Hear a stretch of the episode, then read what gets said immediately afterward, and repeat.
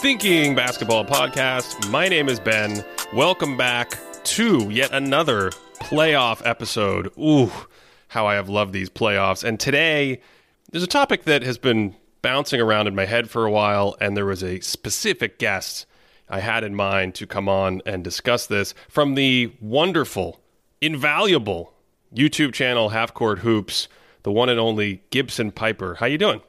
How's it going? Thanks for having me on. A, pleasure. It's always a pleasure. I think I was trying to figure out the last time you were here, but of course, since the pandemic, years don't make sense anymore. um, I want to say it was in the bubble. I, I have no idea. I can't figure it out. But what's what's on your mind? Uh, you know, we are recording this on Thursday, which means the first round is wrapping up. A couple teams have already moved on to the second round. What's uh, what's the big thought in your head as you're watching these playoff series? Uh, currently, is uh, are the 76ers really going to do this? I think that's that's the, the big one right now. Um, just from from an interesting stand you know standpoint of is this really happening? You know, again. It's uh, it's one of those things where I want to talk about it, but also it's it's like a cloud. It could just vape. Philadelphia wins Game Six, and all of this sort of building momentum that's like a gathering storm in the distance vanishes and goes away. On the flip side, um, you know, if this continues, and if I mean, if they get to a game seven, and it's very rare for that to happen, so at least it might be discussed a little bit in the future. But anyone listening from you know time porting into the future and listening back to this episode, which I hope people will do, because we're going to talk about some really interesting stuff will be like, "What? 76ers Raptors? What's what's he talking about? Wasn't that just a six-game first round series? It was 3-0. Now it's it's dangerous. It's 3-2. So, yeah, that's an interesting series. Yeah, for sure. And then Pelicans, obviously, I, I coach Trey on the Pelicans, so I'm very interested in them just from a fan standpoint and, and supporting him, but also just like, you know, how the Suns are navigating without Booker, um, and just seeing you know the the plan that they have without him, and then how they're going to integrate him back, and is it going to elevate Bridges to a new level, or is he going to kind of fade back into the role he had? You know, just kind of see how they balance that in, in the future if they come out of this series too. Is it possible for Bridges to go to an even higher level? I feel like he's already ascended to the highest possible level any basketball player. He's so good. I think he's the most underrated player in the league. Yeah, he is. He is fantastic. Uh, there is just some like on offense in particular, right? There's there's a higher role that he could fulfill uh, on a more consistent basis, right? You see flashes of it. You see like you know the the big game he just had, but just having it be more of like an every game consistent. You're now the third, maybe even second guy on the scouting report because his offensive skill has gone up. It's funny because those two series have been incredibly exciting for me and they're still at this sort of precipice of like, are we going to get a game seven and all that? And those weren't even the series that made me think to come up with this episode and talk to you about this. Um, the thing in my head that I wanted to bounce around with you is all of the changes that occur from the regular season to the postseason. So, just as some high level examples to throw them out, you watch Trae Young against the Miami Heat, and by the time you get to like I don't know. I didn't watch a lot of the early part of the series, but I'm tuning in game three, game four, game five. They're not even running spread pick and roll and a ton of staggers up top for him. Like, like the Heat just say, okay, we're going to bring this game plan against you. We're going to take away what you do. And this would not happen on just a Tuesday night during a road trip or something during, in the regular season. Um, Celtics taking what they do, dialing it up to 10 on Kevin Durant. You have a video on your channel today about that. Uh, things like Golden State just saying, okay, it's playoff time. We're going to put Nikola Jokic in the Steph Draymond pick and roll vice over and over again. So, yeah, in the old days, the playoffs were always a little different than the regular season. But in today's game, in this modern pace and space game, with all the scouting, all the coaches, all the data, all the tactics that you and I talk about, um, man, there's a lot that changes. Yeah, it's it's basically if you took the game of basketball during the regular season and showed it to somebody and then showed them the playoffs, they would they would be like, this is a different sport. Like it's just like I, I went back and and watched uh, the latest Bucks Celtics game to kind of prep for that series from regular season. I was like, yeah, it'll be you know Tatum didn't play. It'll be a good kind of primer for me to to see what happened. And you watch it and you're like, I'm learning nothing from this Not one thing because they're just they're going half speed. It looks like it's just it's super. It it looks like somebody took up the uh the the the speed button and made it like 1.5 and then 2.0 as you slowly get in like game four and five because they're just the defensive intensity is so much better early on in the playoffs. That was the first thing on my list. So I've I've got a list that just keeps getting longer and longer. The first thing I wrote was duh intensity. And I think we should be careful not to take away from the regular season because there's right there's this old adage of like college players play really hard and NBA players coast.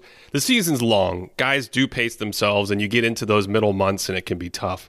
But especially compared to when I was growing up, I think regular season intensity and the fact that they play shorter rotations, uh, uh, shorter minutes and longer rotations now in the regular season, those games have like they have good pop to them.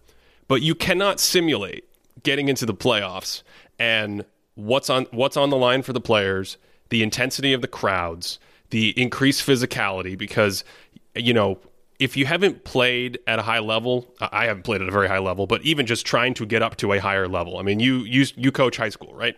Mm-hmm. Okay. So the difference in a possession between moving 60% speed into a screen or coming off a pick as a shooter at 60% and just going as hard as you can, right? Like like this is the possession and then doing that on the majority of possessions in the playoffs compared to the regular season, that changes a lot right there. Yeah, it changes everything. It change it changes even just the footwork of what you have to do, right? Because when you come off if you come off any pick, right? Half speed, 60%, you can kind of balance yourself normally because that's a, a, pretty gradual kind of thing to go from, you know, 0 to 60% or even just off that screen. If you're flying off of it, you have to adjust everything. You have to adjust your feet, you have to adjust your hips, you have to adjust your your shooting motion, where your eyes are going, where you're reading the defense, how fast are they coming off of it? Are you pump faking? The decision making process is like a nightmare when you go actually 100% right? Which is it's pretty rare to go like 90 is kind of like the playoff intensity because you don't you don't ever really see a guy go 100 percent unless you're Duncan Robinson. But everything changes just going from that little tweak. It's it's crazy. Yeah, and then you add in the downstream ramifications of that, which you're talking about technique. I mean, just fatigue. Just, just I'm running around on defense. I'm, I'm working harder on defense. There might be more physicality as I move, and then I'm getting into that shot off the catch, and it's like the first guy that came into my mind was Joe Harris, where Joe Harris, clearly one of the best shooters in the world in the regular season. And the question is, if you put him in a playoff environment like we saw last season, and he's going to get picked on, moved around, bounced around, he's going to play this role at a higher intensity. How much does he lose? I'm not saying every guy loses you know accuracy off their shooting percentages but this is the stuff that happens gibson right? Like your your body and mind start to get fatigued in a different way. And now all of a sudden not everybody who was a 38% three-point shooter on their catch and shoots in the regular season is going to be able to make 38% in the playoffs. Yeah exactly. You see anytime harris was missing a lot of threes in last year's playoffs and a lot of them were were open right? Like teams have to load up on on KD and obviously Harden last year, and Kyrie, but they're like, why is Harris just missing these threes? And it's because, yeah, he has to do seven other things that he didn't have to do on a Monday night in Charlotte in February, right? He's he's just catching and shooting, no ramifications, no playoff impact. He has to go and really think about defense. If he gets beat on a switch, they may call timeout and address it and film the next day. Like it's not there's no real like punishment if you miss a rotation in a regular season game necessarily, you know, quote unquote. But in the playoffs, if you miss a rotation with two minutes left and you're down three, now you go down five or go down seven, and that's that could be game over. Like just, they're just too good in the playoffs. So everything is amplified from that level, but also the intensity of you now have to focus every possession and with the amount of and I'm sure we'll get into this, the amount of switching that's going on, you can't just look at the scouting report and say, "Okay, this is my guy." Right? Like you can't just be like, "I I'm guarding Patty Mills." And I'll focus on just Patty Mills. Don't let him shoot. If you're switching, you now have to focus on four to five different guys on the court, on the fly, in real time, while going full speed. It just, it just, everything makes it so much more complex. Yeah, and and you'll hear KYP around the league. Know your personnel. And so you go into a regular season game, and it's the really big things that jump out. Like, you got to know you don't have to close out hard to a non shooter, and you also know you shouldn't leave Steph Curry or something like that. But in the playoffs, you have to know everyone on the floor. It's all magnified. And it's not just your guy, as you said, it's this team scheme that may be new, that you may be implementing. This increases what we'd call your cognitive load, all this psychological stress. And then, I mean, think about like 27 in a row from the Houston Rockets.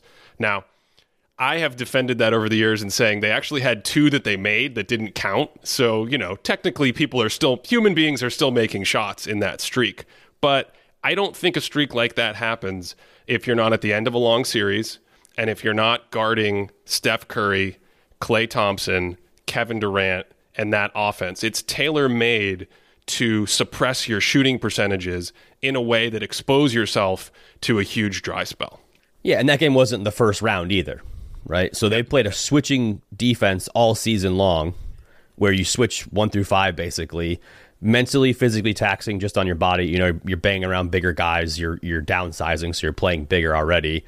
And it just it just adds up, right? It's just eventually it catches up with you and you just and then and then of course once you miss ten in a row, now the whole team's like, ah, we got to get one. Like, oh, we got to, we aren't making any. We got to make one. Just make one. And then all of a sudden, you miss twenty in a row. You're like, oh my, and it just keeps piling on and piling on. So we've landed on this sort of what I wrote down as psychological issue of open shots, which is everything we're talking about holds, and then on top of it, some guys are going to be put under a magnifying glass in a way that they can't be in the regular season, where the coach says, "Oh, Al Horford." you're going to take 16 open threes and see how comfortable you are at that. Like you may be a 37% shooter on your two or three open threes that you like per game, but we're literally just not going to guard you and pick and pop because that's the way our defense works. And Al Horford's not even a great example of this, but the difference between that kind of game planning and what that does to your shooting percentages in the playoffs, um, I think that psychological element is fast. It's almost like the psychological element of hack a shacking a guy, except he's naked in the corner over and over again or something. It's really interesting because I, I like to think of like Harden as this example in a weird way. Because if he, if James Harden is spotted up and he's left open, which teams are doing more and more because of this, because when he catches the ball, he actually doesn't like to just catch and shoot it, even though he's wide open and he's one of the best shooters in NBA history. He will literally wait for like like the other game against Toronto. He waited for Siakam to close out, pump fake, took a dribble and step back three and made it. And I'm just like, I just remember looking a couple years ago. I'm like, Harden just doesn't want to catch and shoot anymore because he's used to taking contested threes. Like he's more comfortable shooting a contested three than a regular three. And I think a lot of guys do practice contested shots. You know, the shot making in the NBA is at a high level, so if you're contested, it might not even matter.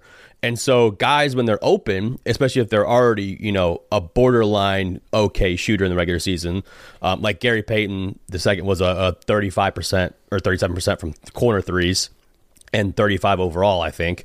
You know, an average shooter, right? Like, okay, but you leave him open in the playoffs. Well, he was comfortable taking open shots, but like Bruce Brown wanted no part of that, even though he's probably the same. I would put them in the same category of shooter, right, like right, can make an open right. shot, but not considered, you know, above average shooter, somebody that you worry about spacing the floor. So it just is interesting to see, and that's a big part of like what Draymond always talks about. Not everybody's built for the playoffs you know and that's think a big part of it is the mental aspect of i'm open and i'm going to shoot this still it's really funny that you mentioned gp2 because um, my wife is a big gp2 fan and i was joking with her that he shoots all his shots in slow motion and so i wonder if that comfort right like his when he gets an open three in the corner, it's like three seconds before the release. Most players are half a second, two thirds of a second. And I wonder if that's like helped him just continue to shoot the same shots in the in the playoffs in some weird way. right, like he's, he's catching not even he's he's already thinking regularly, right? So there's yeah, no exactly. overthinking. Right. He's like I might pass, I might I might sl- uh, drive off this catch. Oh, no one's around. Oh, maybe I'll think about something else. Oh, there's my dad. Oh, now I'm going to shoot. um, another one related to all this that I wrote down, which is obvious, is minutes go up for key stars, right? So in the regular season, in the old days, w- way way back before the interwebs, uh, stars in the regular season would play like 40, 42 minutes again. I mean, geez, before the merger with the ABA, they were in the mid 40s. And now those numbers are pretty typically in the low 30s. Some guys in the league are 35, 36 minutes a game. Of course, LeBron James, whoever his coach is, has to play him like 30, 38 minutes a game. But whatever your number is, it's always getting bumped up in the postseason. Your stints are going to be a little bit longer. That's going to contribute to fatigue. And as a related thing, I mean, I think this is just the low hanging fruit. Your lineups get tighter. So, seven man rotation, eight man rotation, things like that. Another day is here, and you're ready for it. What to wear? Check. Breakfast, lunch, and dinner? Check. Planning for what's next and how to save for it? That's where Bank of America can help. For your financial to dos, Bank of America has experts ready to help get you closer to your goals. Get started at one of our local financial centers or 24 7 in our mobile banking app. Find a location near you at bankofamerica.com slash talk to us. What would you like the power to do? Mobile banking requires downloading the app and is only available for select devices. Message and data rates may apply. Bank of America and a member FDIC. All right. Do you have anything? We, we've talked about this issue for quite a bit now. Do you have anything that you wrote down that jumps out to you about what, what is changing in the game these days between the regular season and the playoffs?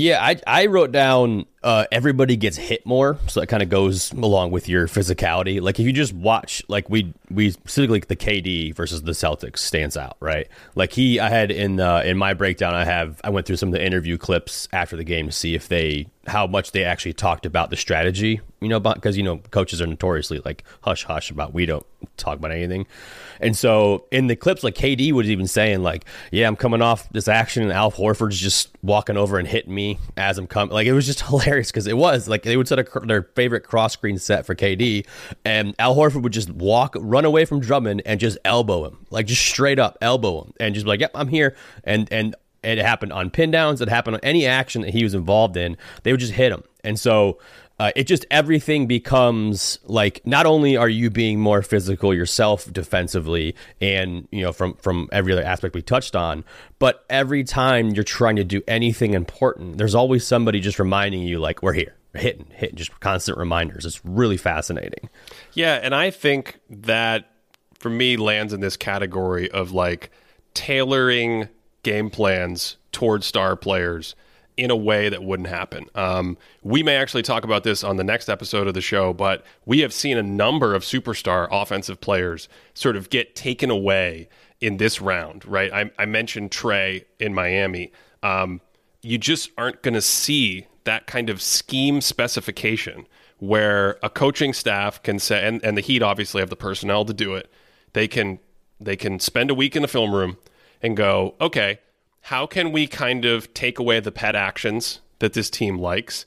How can we marginally shrink the advantages they have? And I think that's sometimes too subtle to jump off the screen. But when you start digging back into the film, you realize uh, I wrote down in big capital letters more gapping, meaning the the players in the driving lanes against certain opponents, against certain stars and coverages, are deliberately and conscientiously taking a step or two closer to shrink the driving lanes and saying, "Hey, Trae, you got to pass it around Jimmy Butler now." That's that's what this is going to look like when you run this spread pick and roll. Um, and there's more layers to that with what's going on in Miami, but I, just this whole category of customizing game plans toward players and constantly shrinking on the margins is fascinating to me.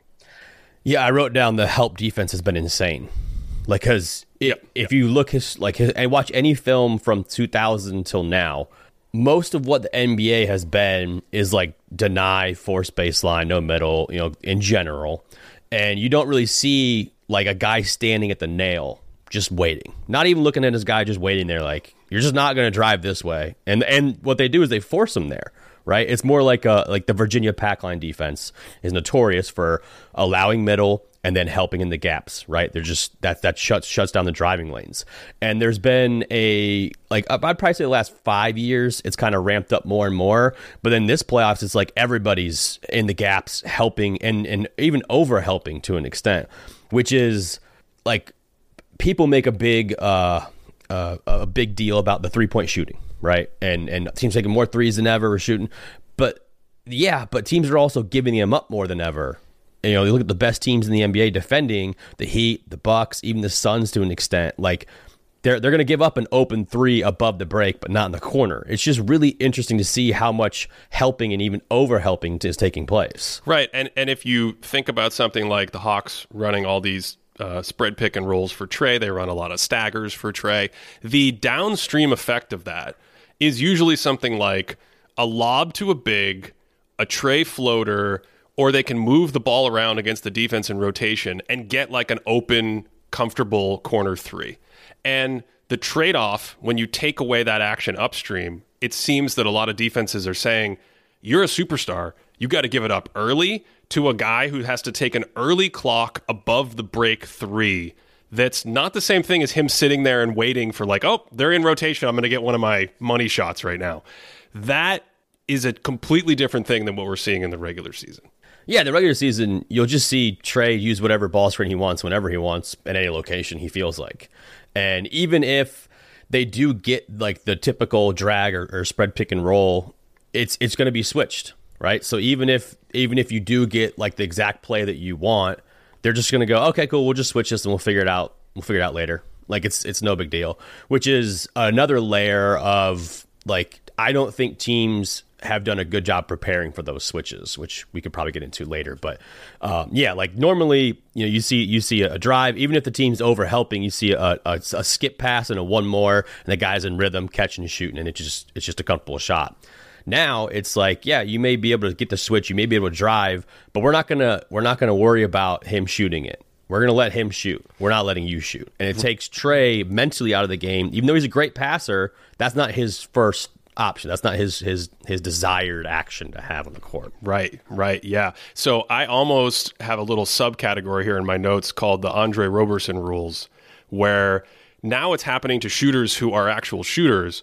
But the extreme example of this is, of course, you know, the way teams used to play Roberson, um, Golden State in the series in 2016, where Draymond's just like, I'm going to roam off. So you have some spectrum that seems to be developing where when you get into the playoffs, I'm going to sag off this guy more and make him be the one. So there's a whole chain of events, right? He's got to be the one who beats me with the shot, but also the superstar has to make a different read or an earlier pass.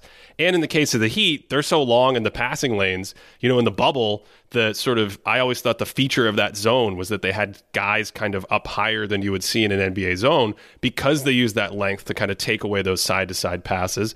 And if you're not comfortable with that, I mean, the first two games in Boston, Durant had a ton of those one pass away options where you're helping or stunting off of a guy who's like, I don't know, 10 or 15 feet away from Durant. And he, stars are just not always accustomed to making those passes. So there's this entire family, right? Yeah, KD talked about that in in his a couple of his pressers where he would say like, yeah, they're just they're sending two guys at me, they're they're helping. And in game three, he was like, yeah, I, I tried to make the right play. Like everybody made a big deal about you know Bruce Brown getting more shots than him and everything. He's like, yeah, I, I tried to make the right play. Like I just I, I don't I don't know what you want me to do. He's like I tried to score in games one and two. That didn't work. He's like so I tried to make the right play and get the teammates involved. He's like that doesn't work. He's like I just gotta figure it out. I actually like it's funny we landed on his game three because I thought his game three was actually a pretty solid game. Um, his passing created a lot of open shots, and the Nets' offensive rating, the Nets' offensive rating in the series was actually pretty good. But I think from his perspective, you know, tying into everything we're saying, he realized, somewhat to his credit, that him forcing 25 or 30 jumpers against that coverage, against those defenders, and a second and third body isn't just it's just not going to get you great offense. It's just not the answer. And in game three, he passed a ton. Um, he, he continued to make some good passes in game four, but of course, you know when you when you start losing, even if they're close games, the the criticism reigns very very loudly. Yeah, and I, I always look at it like if you were in Kevin Durant's shoes and you're bringing the ball up the court and you're being pressured as much as you possibly can to force you inside the three point line and then when you do drive, there's two or three people waiting for you on the drive. And you have an option to A, shoot it, which you are a good contested shooter, uh, B, pass it to Bruce Brown or Goran Dragic or Nick Claxton because they're not leaving Kyrie, or C, just give it up and get off the ball and and hope you do something else next possession. Like, what are your options?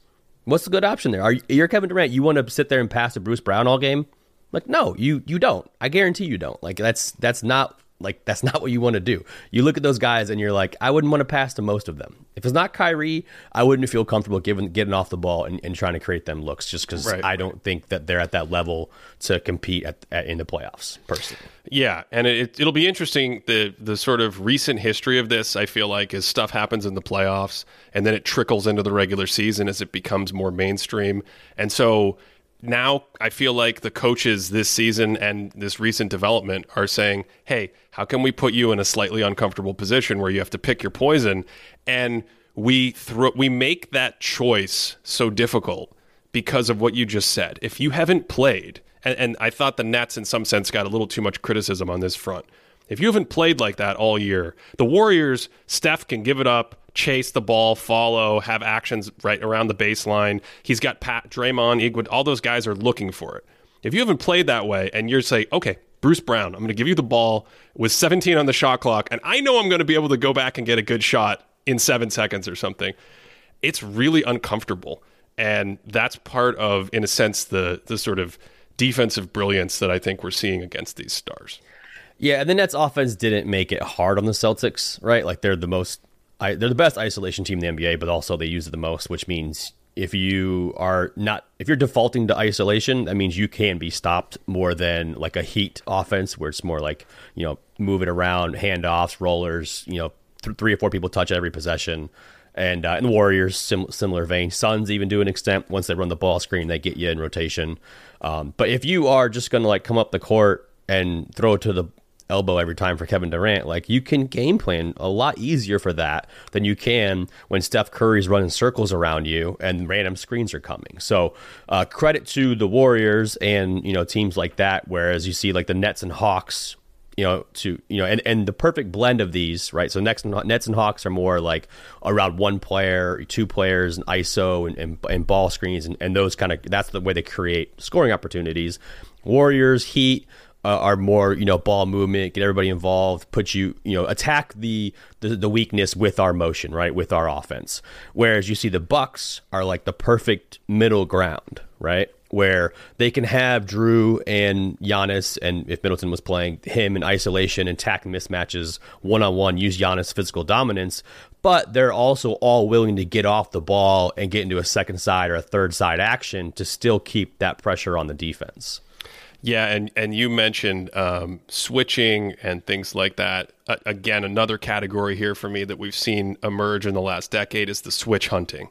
Right, that wasn't something that was super common, even in the just the 2000s. That sort of error that preceded this once they opened up the freedom of movement rules in 2005. So in this last seven, eight, nine playoffs, we see if you're a weak spot on the floor we're going to bring you up. I think of the Celtics defense with this, where they've had a small that they could target for the last couple postseasons, whether it's Kemba Walker, Kyrie Irving before that, Isaiah Thomas before that. And in the playoffs, if you go after those guys, and sometimes bigs are, are put in these situations, you know, um, we mentioned Steph and Draymond's pick and roll. Just we're going to bring Jokic up every time, and we're going to make it real fun for you because we're going to start that screen 40 feet away. So you you have to decide how you want to handle Steph Curry coming downhill. So there's a lot of different ways to do this. Celtics defense now, of course, this year doesn't have that small guy. Like Marcus Smart is the guy, so I don't I don't know how you attack them. It's a pretty they're looking like they could possibly be a historically great defense, depending on what happens in the next few rounds. But um, yeah, the the mismatch hunting, hunting and the switch hunting to me falls in this category where you just wouldn't see that quite as much in the regular season. Yeah, and, and it gets amplified in the playoffs because because the, the schemes are so good, you have to find the weakest spot almost every time, right? Or at least involve it every single time. And so I was talking about this. I was doing uh, a couple of the the live streams on, on the new playback app where I was talking last night against Cousins, where people make a big deal about like Demarcus Cousins. He's he's big. He's scoring points. He scored. I think he scored twenty something last night. His playoff career high, which is insane. I would have never guessed that like 21 was his playoff career high. I think it was 19 was his career high. Um, but they were like, yeah, Marcus Cousins, he's he's big. He's he's he's a he's a force down there. He's scoring what he wants. What are the Warriors going to do? And it's like the Warriors going to score three points on the other end. Like, are we not watching the same game? Like he can't defend. Yep. I mean, he he kept him afloat and he kept him alive, but like the the the mismatch like that doesn't get uh, always brought up because what the Warriors would do is they would involve him in just like a basic pin down. And then it hit the roller because he has to play at, at, at the level and, and so high up. Then the roller would hit somebody else, and then they'd end up in the, the third or fourth cut. And so Demarcus Cousins isn't getting scored on directly, but he was the reason that the advantage was created that led all the dominoes to the layup, right? So the the mismatch and the and the hunting can be more than just I'm to involve you in a ball screen one on one. Let's go. Right. It, it can be I'm to bring we're to bring Jokic up. And then when he switches or hedges, Steph's going to get off it, right? Whether it's a, a kick to the wing, a hit the roller, we're just going to pull him out. So now they have zero rim protection, right? Because Jokic is a pretty good positional defender. I like his defense at the rim. I think he's got great hands. Like he's he he bothers people. But if you pull out Gordon and Jokic, who's you know Gordon Gordon's guarding Steph and, and Jokic is guarding Draymond, and they go that ball screen. Now you don't even have to attack it one on one. You've just pulled their two biggest rim protection assets off three point line, right? They're they're out of the play almost. So now you're playing even three on three with those other guys, and you got Poole and Klay going downhill, Wiggins attacking mismatches. It's not just a direct ball screen that they can hunt. It's just even pulling those guys out stretches the defense and takes any way rim protection away. I'm so glad you mentioned the sort of uh, multi layers to that element because I feel like Harden and to some degree LeBron made this really popular in the mainstream, realizing like, oh, they're in these playoff series and they're just literally pointing at the corner and saying like, go get me the weakest, smallest guy so I can isolate against him. But it, this is the category, right? It's going after mismatches or switches in ball screens, and then the defense has to react to that in some way. Sometimes you see defenses trap. They just all out blitz the man with the ball. They send two guys to the dribbler. Then you get stuff like Draymond short roll killing you. And if you're not paying attention, you don't realize that's like that's because they brought that DeMarcus Cousins or whoever this weak defensive big up is, and their best answer is we're going to play four on three behind the play. that's their best answer. So, okay. Um, what else have you had written down here? we are plowing through a lot of my big juicy topics. What else do you think changes from regular season to postseason these days? Um, one quick note too: uh, the Warriors' death lineup is not as deathy as it was before because uh, Jordan Poole on defense hasn't been great and hasn't really been talked about because their offense has been nuclear.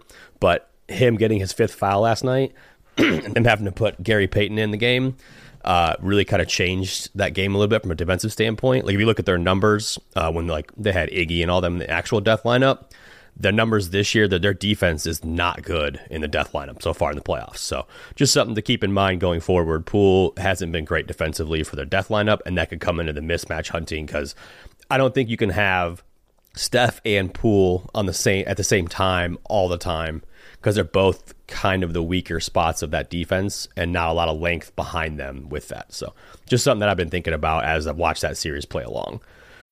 When you need mealtime inspiration, it's worth shopping Kroger, where you'll find over 30,000 mouthwatering choices that excite your inner foodie. And no matter what tasty choice you make, you'll enjoy our everyday low prices, plus extra ways to save, like digital coupons worth over $600 each week. You can also save up to $1 off per gallon at the pump with fuel points. More savings and more inspiring flavors make shopping Kroger worth it every time. Kroger, fresh for everyone. Fuel restrictions apply. Um, but so the next one I have is after timeouts just don't go as planned anymore.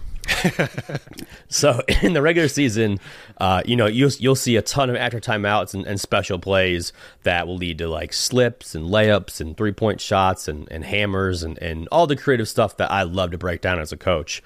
And you watch them now, and when they set up the play, the other team is just calling out what they're going to do, right? So you have to come up with new after timeout plays in the playoffs very specific for those series.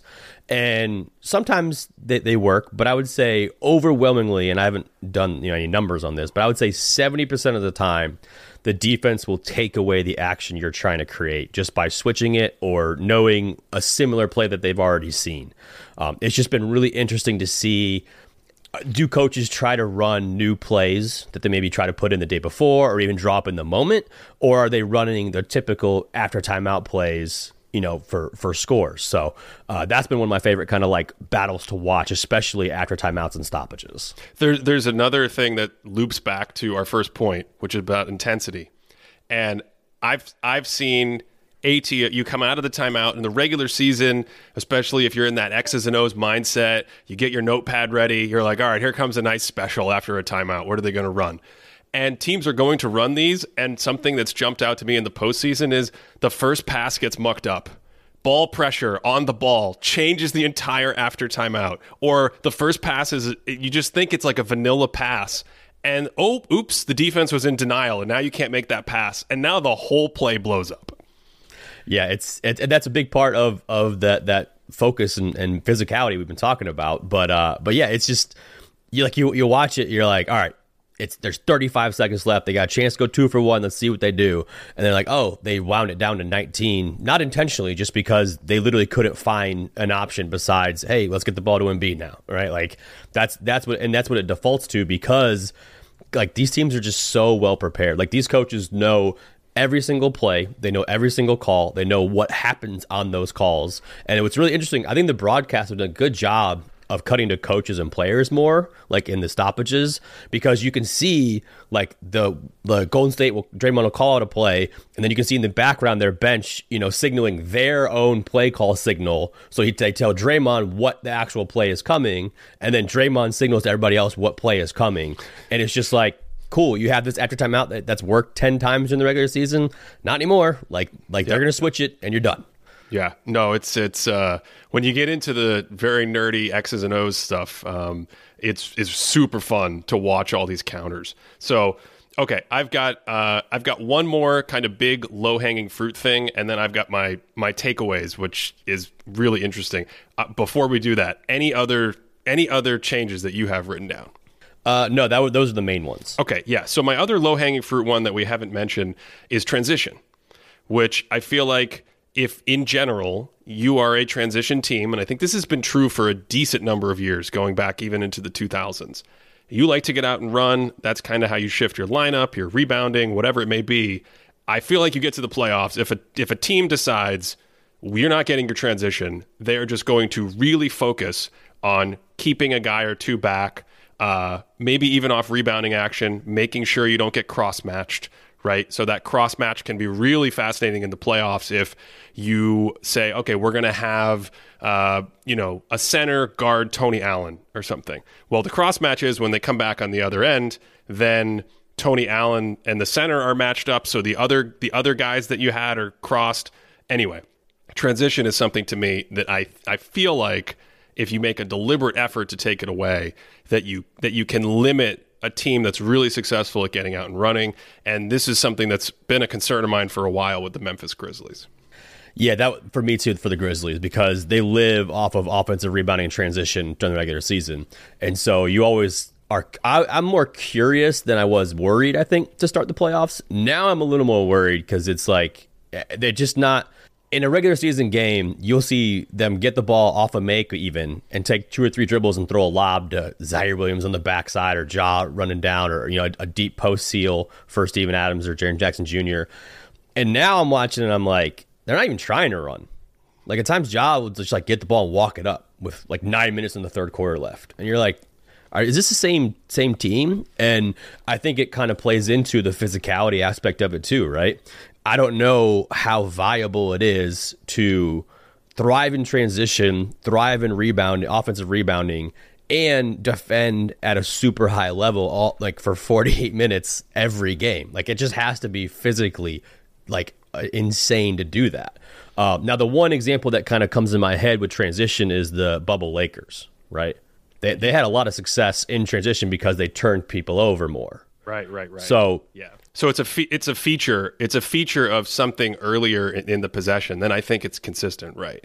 Yeah. yeah, I think if you can turn teams over, then your transition will work better.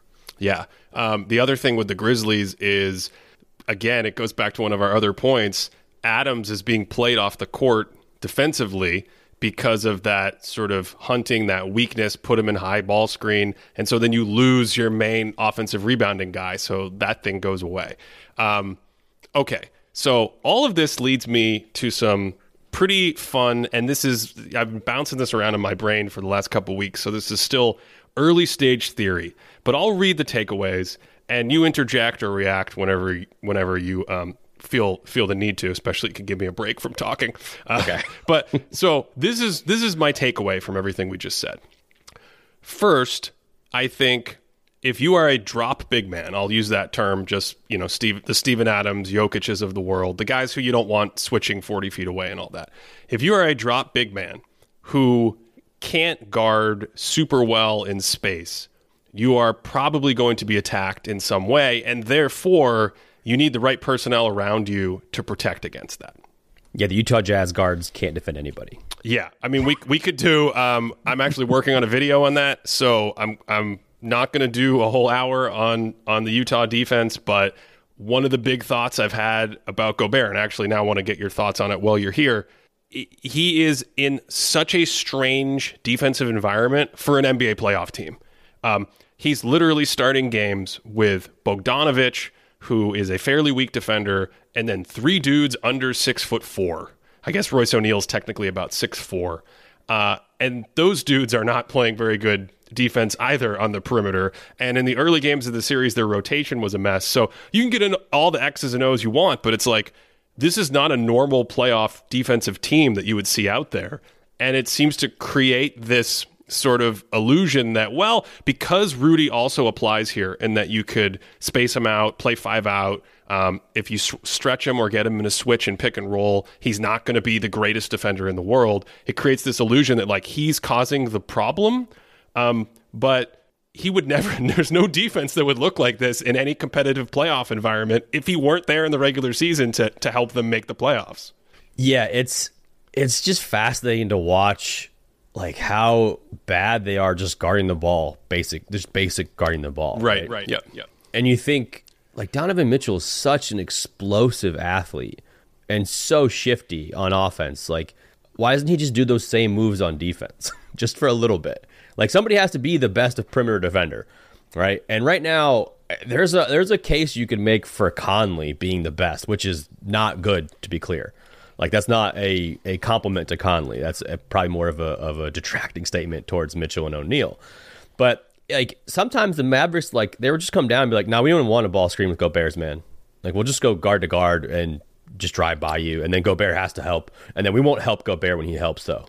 Like that just doesn't make any logical sense. Like Gobert will help off the corner, and everybody's like, "Why is Gobert helping off of a shooter?" And it's like, well, somebody's got to protect the rim. That's what he's really good at, right? My question is, is why isn't anybody helping Gobert when he helps? Like that doesn't make any sense. You'll see, like, like they'll, they'll put a, uh, the best shooter or uh, Kleber in the corner, and another shooter out there, and yep. then Bogdanovich will just stand there and look at them both, and then at the end close out, so it looks like he did something, but it's just an open corner three. It doesn't even make any sense. This is a great teaser for the video um, because because because what most teams will do is if the guy helps off the corner, someone else can X out or rotate. Or the Jazz are just like Rudy, you're on your own. You you have to go protect the rim after this crazy breakdown at the point of attack. But then also, we would like your seven two behind to turn around and close out to the corner. Um, let's let's move off Utah before I spontaneously combust. Okay, so. I would say related to this sort of X's and O's thing is another subtle thing, which is you also you mentioned the Warriors offense and um, the Heat offense and things like that. Sometimes you in the playoffs really need guys that can chase off the ball that um, can handle all that movement. It's kind of like the opposite of the Nets stagnation. Um, and if you don't have that and awareness, I don't know if we've seen a salient example in these playoffs, but even going back to the bubble, I thought the Nuggets come back against the Clippers. The Clippers had all these great switchable defenders, but they're not great sort of dynamic team behind the play aware you know move off screen defenders. That was kind of the other side of this coin to me when we think about ball screen on one hand but on the other hand uh, the fred VanVleets of the world kind of harassing you and chasing you off the ball. They can also if you don't have those they can also be exploited in the playoffs. Yeah i mean that's that's that's pretty much how you have to play the Warriors and like the Heat, where it's like if you don't have guys who are willing to not only chase but fight like through some of those screens and and really make it difficult and even jam up that action just by chasing and then hitting, like you have no shot guarding Steph. Like like the Nuggets did a great job against Steph Curry last game. Like they did a really good job off the ball, and he still got like four open threes, like wide open threes, because you just you have one one little breakdown and you're screwed. Yep. So that's a great segue into my next big takeaway, which is around shooting. And I think if you have a lack of shooting now, of course that can be exploited, but it goes into the subtleties we talked about at the top, which is you actually need shooters that, if necessary, can shoot kind of their shots at volume or slightly different shots at volume. Because there's going to be defensive schemes where you say, um, Aaron Gordon, you can have 10 open threes. Feast your heart out. Like, I understand that it says you're a 32 or 33% shooter, but I don't think you're going to enjoy taking eight consecutive threes in the third quarter of this key playoff game. Yeah, the Warriors went to a box and one, and they're like, everybody else can shoot. We're just going to stop Jokic. Everybody else can shoot. We don't care. Like you may make one, but you, you won't make them all, and help them get back in the game because the Nuggets didn't make them. But by the way, Jokic getting eliminated last night. Um, I I said during the year I felt kind of robbed that we wouldn't get to see him play at these higher and higher tactical levels. But I feel like it was a it was I, got my appetite a bit um, sort of. Uh, taken care of in a sense because he at least got to spar with the Warriors and it's just like dude that dude is amazing that that that guy's they're like zoning and boxing and wanting him and he comes in at the end of the game and he's like okay let's see spinning floater in the lane one legged okay behind the back pass over the head I'm like I yeah that that guy's incredible um okay last couple of categories for me these big takeaways one I've talked about for many many years and I think it applies now, but in a way that is more holistic. It's beyond scoring, and that is the resiliency of the star player, the the counters that the star player can go to. And in the old days, this was like, you know, you take away my left hand, I go to the right. I I now think it's all right. If you're going to double, if you're going to shade a defender over here, I'm going to go to the post. If you're going to double me in the post, I'm going to come off a ball screen. If you're going to trap me in the pick and roll, I'm going to I'm going to make the pass. Oh, oh, if you're going to cheat over in the pick and roll, I'm going to hit the corner. Right? It's the sort of holistic resiliency of all these counters that a star player has. Because when you get into this environment in the playoffs, there are now a lot of coaches, a lot of defenses that, as we've talked about for the last 45 minutes or whatever, are going to chip away at your strengths, your sweet spots, and your comfort zones. Yeah, it's, it's it goes into the fact of like the defense is going to take away what you do best, right? So they're they're going to switch up coverages, they're going to switch up angles, they're going to basically throw different looks at you. So it's on the flip side, you get to throw different looks at them, right? That's what we talked about KD isolating at the elbow in the mid post all game. It's like he didn't do anything to force Celtics defense hand. Really, I mean, you run a couple ball screens, but it was just basically throw it to the elbow, hope he does something, right? And so if if he would if he were to go into the low post, catch it at the nail, run a ball screen, be the off ball screener in actions, throwing all those different looks at the defense is kind of the counterpunch to them throwing all the different looks at you at the same time. So, related to that, and my final point, Gibson, I think we're seeing now more sort of team and coaching versatility and flexibility in the playoffs.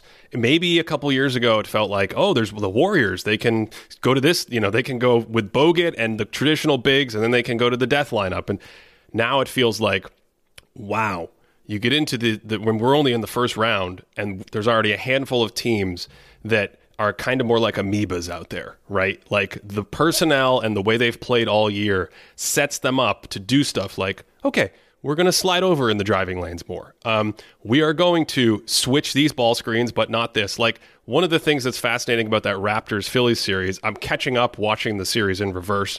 I don't recommend that. Um, it's just it's easier to go chronologically with the coaching staff, but you, you're you're watching these games and you're like, okay, so what is Doc Rivers? What's his answer going to be to all their switching? Because all of their defenders are the same. Like there's no Embiid mismatch from one defense. He goes from Precious Achiuwa to uh, Pascal Siakam to OG Anunoby. They still double off his off his dribble. If he's on a certain side of the court, he struggles to pass out of the double team. Like what James Harden, every single defender you put in front of James Harden is almost the same, and he can't get by any of them. So what this is kind of I, I, said I don't want to get too stuck on the Raptors series, but this the the versatility, the switching. Um, I think it's a feature in the playoffs now more than ever, especially compared to the regular season. I meant the flexibility, not necessarily just the switching, but these coaches and the coaching staffs coming up with these different game plans from series to series. Yeah, it doesn't have to be for a game or series at a time either. I mean, it helps, right? It helps to, to, have that flexibility for the entire playoffs. But even if it's just for a five minute stretch, right? Like if, if the small ball of the Mavericks are killing you, the Jazz needed to have an answer for at least just five to six minutes, just to hold the fort down. To, to go back to what the, how they actually want to play. Um, now you see teams like the Warriors who are very comfortable playing small and they'll play Draymond the entire game if they have to but they also go back to, to Looney every now and then when the matchup you know sees fit. Um, you see the Celtics where they can play Horford and Rob Williams at the same time, Horford and Tice, Tyson Rob Williams, and then they'll go to just Horford and just Rob Williams, and then they throw every guard who's all six. They're all six four. They're all long, right or above, and they got Tatum and Brown out there. Um, that their flexibility has been really impressive because I, early in the season, I, you know, you watch teams like the Cavs playing big, two bigs. You know, the Pelicans are now playing two bigs, uh, not extendedly, but they're starting them. They're they're playing them more than normal. And I'm like, is this going to work? Like, aren't teams just going to drive and kick and, and blow by you? And then you watch the Celtics, and you're like, oh, they have like three of the top seven isolation defenders in the NBA, and they're all Grant Williams, who's all, like they're all six six and above, right? You're like, how? What is happening? Like, when did this happen? How, like, how did we get here? Al Horford was basically nothing. And now he's one of the best ISO defenders in the NBA. What's going on? And so you just have to ask. I'm asking those questions. I'm like, all right, so like the Raptors are just switching everything. They're going to switch even if it's a guard on Embiid. They'll just kick him out and then go trap anyways. So they don't care if you throw it to him in the post. It's just fascinating to see. Like, yeah, we're just going to do this and take all of your best options away. Good luck, right? And if you don't have that flexibility, right, you're done. And that's what the Hawks didn't have. That's what the Jazz really don't have. I mean, Memphis and Minnesota, Memphis definitely has it. Minnesota doesn't really have, you know, they have Karl-Anthony Towns, but they don't really have a secondary like we can go big, right? So that's an interesting one because they have a lot of skilled offensive players, but they don't, and they have a lot of length, but they don't really have like a necessarily like a big. So what's their flexibility? And it's just interesting to look at and go down the, the list of like, okay, do the Suns have a small ball flexibility? Like, how's that going to look if they face the Warriors? What's going to happen to Ayton? It's just a lot of questions that are like, this makes it really interesting. Yeah, and I think you alluded to sort of the unicorn flexibility of uh, you know, bubble Anthony Davis, um, Giannis Antetokounmpo. You could see Bam even in a situation mm-hmm. where he plays next to a drop big, and then when you need to, you just play Bam at the five. The Warriors have that as well. I, it's still tricky for me because playoff data is such small sampled, and this has really only been going on for a few seasons to dial in what this means in terms of like playoff impact. But I think these guys, especially defensively, that can give you this scheme versatility, uh, they're they're they're not only fascinating but seemingly really really valuable. So, uh, all right, this was phenomenal as as always. Um, Gibson, what anything you want to plug right now? Where can people find your work? What do you have that we can look forward to that's coming up? Now's now's the time to let everyone know. Yeah, um, I'm on Twitter at Half Court Hoops, uh, Instagram, uh, the Basketball Playbook because Half Court Hoops is taken. Uh, but Twitter, YouTube, Half Court Hoops. I do all the breakdowns on there. Twitter, I'm the most active. Um, I do Substack posts because YouTube blocks longer videos or you know copyrights longer videos, so I put the longer versions on there. Um, I got a cool breakdown on how to defend a superstar coming out in a couple weeks. Um, I'm probably going to do a Draymond Jokic IQ battle breakdown because I that was really interesting uh, to to see that whole whole series play out, and then I'll have you know second round previews and X's and O stuff so popping up here soon. So. Oh, exciting. I look forward to that. Um, if you want to directly support this podcast, head on over to patreon.com slash thinking basketball. We have additional content. We have our uh, playoff proprietary daily stats board updating so you can see who my box plus minus model thinks is the best player in the playoffs after the first round. He may or may not play in Miami. Um, we have a community and a ton more. Patreon.com slash thinking basketball. Thanks as always for listening all the way through. Hope you enjoyed this episode and that wherever you are listening, you're enjoying the playoffs and, of course, having a great day.